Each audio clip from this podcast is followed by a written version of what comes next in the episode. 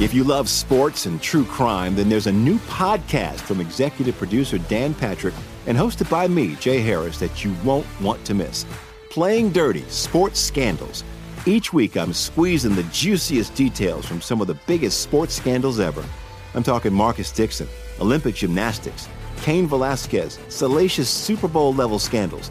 Join me on the dark side of sports by listening to Playing Dirty Sports Scandals on the iHeartRadio app, Apple Podcasts, or wherever you get your podcasts.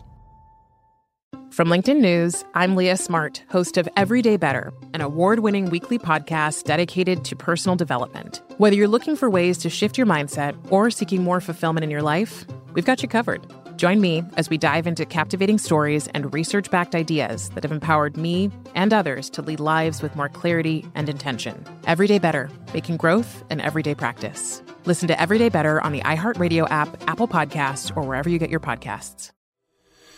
From LinkedIn News, I'm Jesse Hempel, host of the Hello Monday podcast. In my twenties, I knew what career success looked like.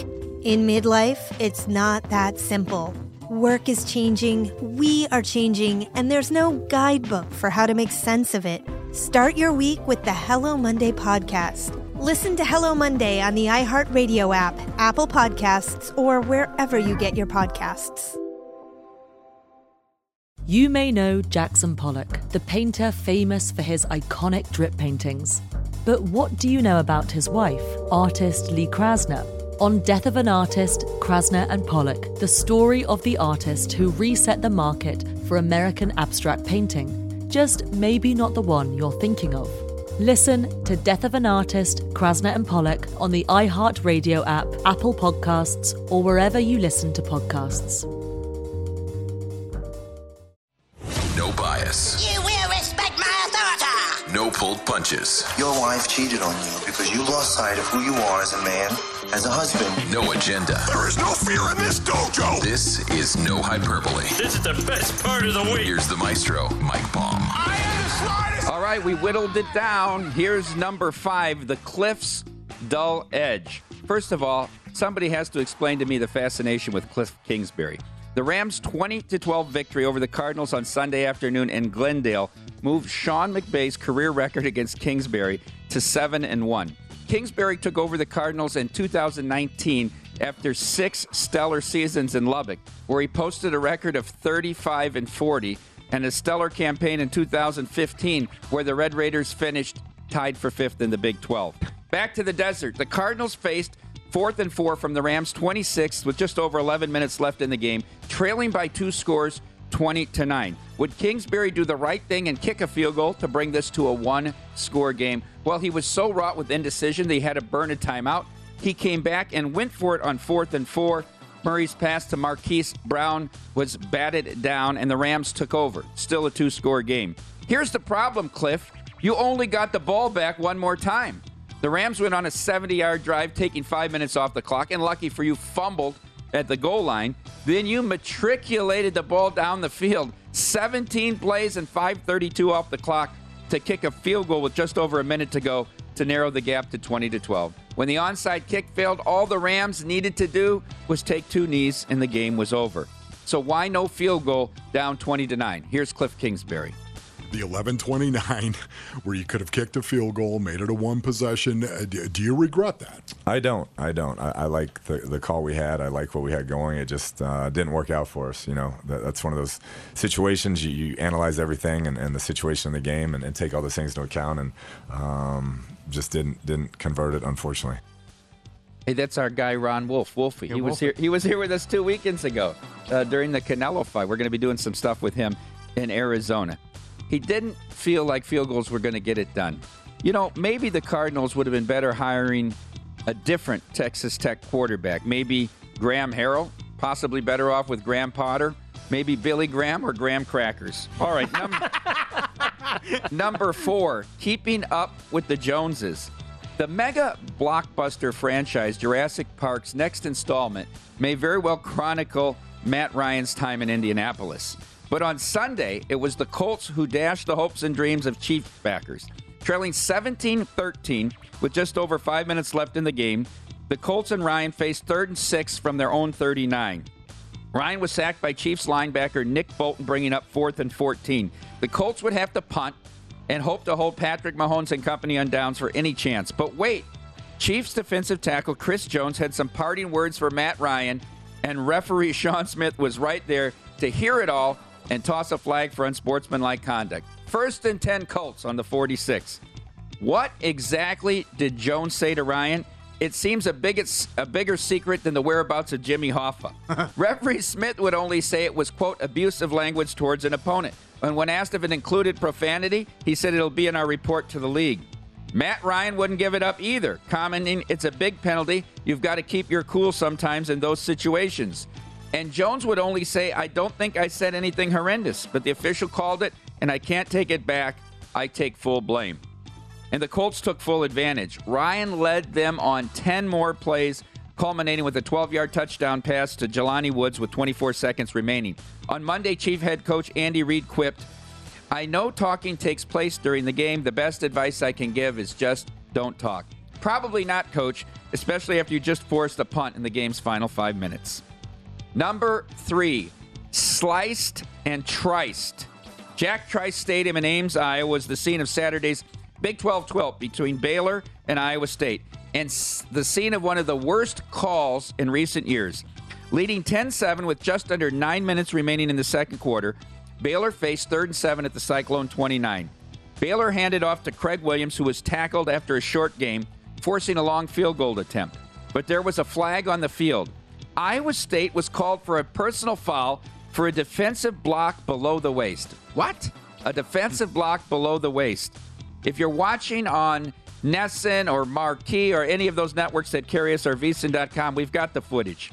As six foot five, three hundred ten pound Baylor offensive tackle Gavin Byers pulled, Iowa State D B Anthony Johnson, all two hundred seven pounds of him, came up in run support. As Johnson braced for the contact, Byers drove him into the ground, and a personal foul was called for a low block. We've got the still shots here. This is simply outrageous.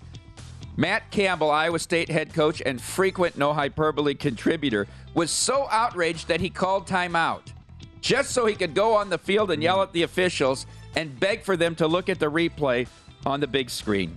Instead of a forty-six yard field goal attempt, Baylor was awarded first and ten at the Cyclone fourteen, and five plays later, Bears quarterback Blake Shapen hit linebacker Dylan Doyle with a one yard touchdown pass, and Baylor led seventeen seven. Let's be honest, Dave Aranda pantsed Campbell for most of the afternoon, but the personal foul on the Cyclones tops the chart for worst flag of the season to date. Number two, do it three times, shame on who? We all know the saying, do it once, shame on you, do it twice, shame on me, but who gets the shame when you do it three times?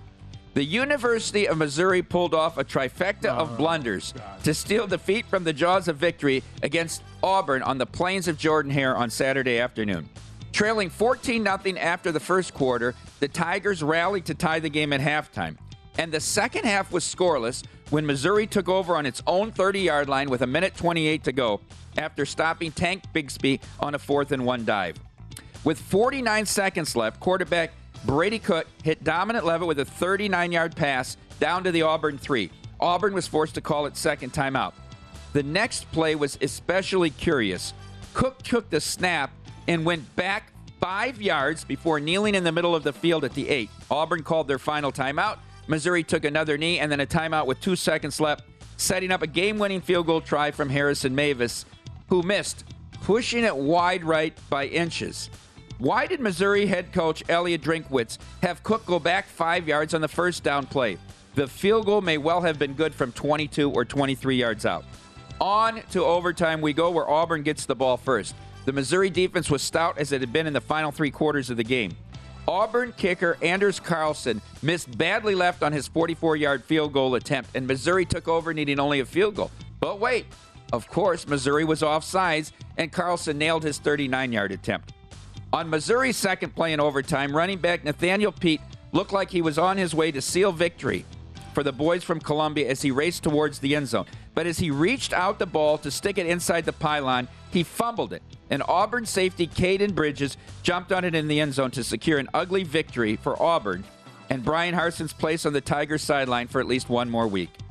Three catastrophic fails and less than ten minutes of real time for Missouri, and a bitter pill to swallow to start their S E C campaign. Up next, top-ranked and undefeated national champion Georgia comes a-calling in Columbia. And number one, Napier-like wit. Florida had beaten Tennessee sixteen of the past seventeen matchup, heading into Saturday's showdown before one hundred two thousand people at Neyland Stadium in Knoxville. Volunteer quarterback Hendon Hooker threw for three hundred forty-eight yards and ran for another one hundred twelve as the twelfth-ranked Volunteers beat the twenty-second-ranked Gators thirty-eight thirty-three. The top spot on no hyperbole was earned by Florida head coach Billy Napier with four forty-nine remaining in the game. The Gators had just scored a touchdown and cut the lead to thirty-eight twenty-seven. Napier went for two to cut the deficit from eleven to nine and, of course, failed. They scored again with just seventeen seconds left in the game, went for two again, and didn't get it. They end up losing the game by five after a Hail Mary attempt is intercepted on the last play. Let's listen to Billy Napier on why he went for two, down eleven. You know, there's two avenues uh, when you really dig into the numbers about the approach there.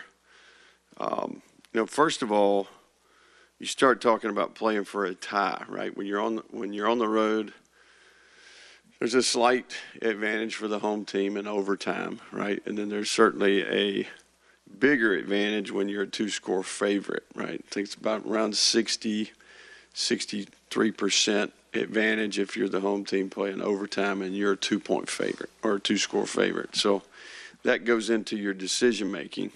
And really all you're trying to do is de- is declare the path earlier in the game, right?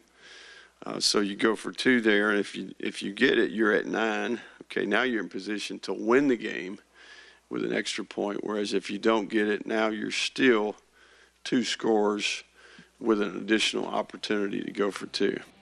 So what you're telling me is if the Florida boosters had bet this number down to seven, we'd have been looking at a field goal tip and maybe talking about overtime instead of these statistics that come from nowhere.